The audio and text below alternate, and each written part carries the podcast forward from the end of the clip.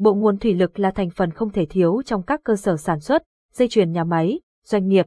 Vậy bộ nguồn thủy lực là gì, cấu tạo và nguyên lý hoạt động ra sao? Hãy cùng GESIMCO tìm hiểu chi tiết hơn.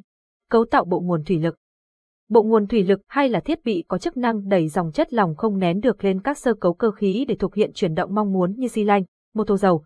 Một bộ nguồn thủy lực cơ bản bao gồm những phần chính sau, thùng chứa dầu, động cơ điện, bơm thủy lực, van thủy lực.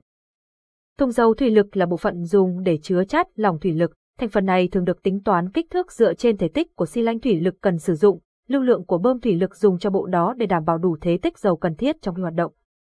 Capson Ideas Techman 776 Erlai Ali Centewit 1000 thùng dầu thủy lực Capson, động cơ điện là thành phần chuyển hóa điện năng thành cơ năng quay bơm thủy lực. Động cơ điện CSO nhiều loại phân theo điện áp có những loại cơ bản bao gồm 12VDC, 24VDC, 220VAC, 380VAC, phân theo kiểu dáng thì có kiểu chân đế hoặc mặt bích hoặc bao gồm cả chân đề và mặt bích. Công suất của động cơ điện quyết định trực tiếp tới công suất của hệ thống thủy lực, vì vậy cần chọn lựa cho hợp lý.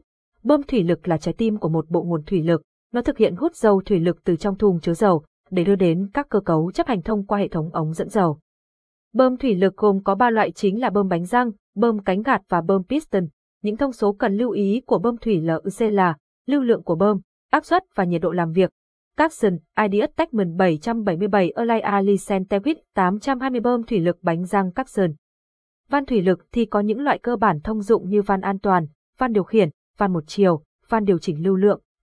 Ngoài những van trên còn có van cân bằng áp suất, van chia lưu lượng, van chống lún, van cảm biến áp suất, ít thông dụng hơn, van thủy lực tùy theo lưu lượng của bơm sẽ được phân chia thành các loại size 1346, 10 để phù hợp với tốc độ dòng chảy của dầu thủy lực.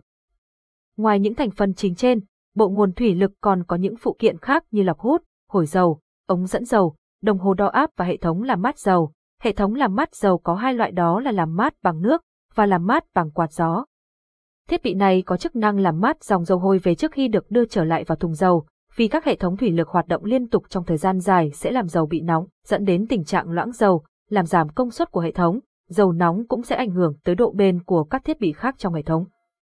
Nguyên lý hoạt động của một bộ nguồn thủy lực, quy trình vận hành một bộ nguồn thủy lực diễn ra như sau. Đầu tiên cấp nguồn điện cho động cơ điện hoạt động, động cơ điện quay sẽ làm quay bơm thủy lực để hút dầu từ thùng lên hệ thống van. Kích hoạt hệ thống van bằng điện, đối với van điện hoặc bằng cơ, đối với van cơ để điều phối dầu thủy lực đến các cơ cấu chấp hành theo mong muốn. Quá trình bơm dầu lên liên tục sẽ tạo ra áp suất cho hệ thống. Áp suất được khống chế ở mức cố định bằng van chỉnh áp hay van an toàn và được quan sát thông qua đồng hồ đo áp. Capson, Ideas Techman 664 Erlai của Centewit 1000 cấu tạo bộ nguồn thủy lực máy xây dựng Capson. Trên đây là một số thông tin cơ bản về một bộ nguồn thủy lực. Để biết thêm thông tin cụ thể cho từng loại bộ nguồn thủy lực theo mục đích sử dụng, hãy liên hệ với chúng tôi theo thông tin dưới đây. Các bạn sẽ được tư vấn cụ thể và đưa ra giải pháp phù hợp nhất cho vấn đề của mình. Công ty cổ phần đầu tư xây dựng và xuất nhập khẩu tổng hợp Hà Nội, địa chỉ số 10 đường Huỳnh Thúc Kháng, phường Yết Kiêu, quận Hà Đông, Hà Nội, mã số thuế 0104919302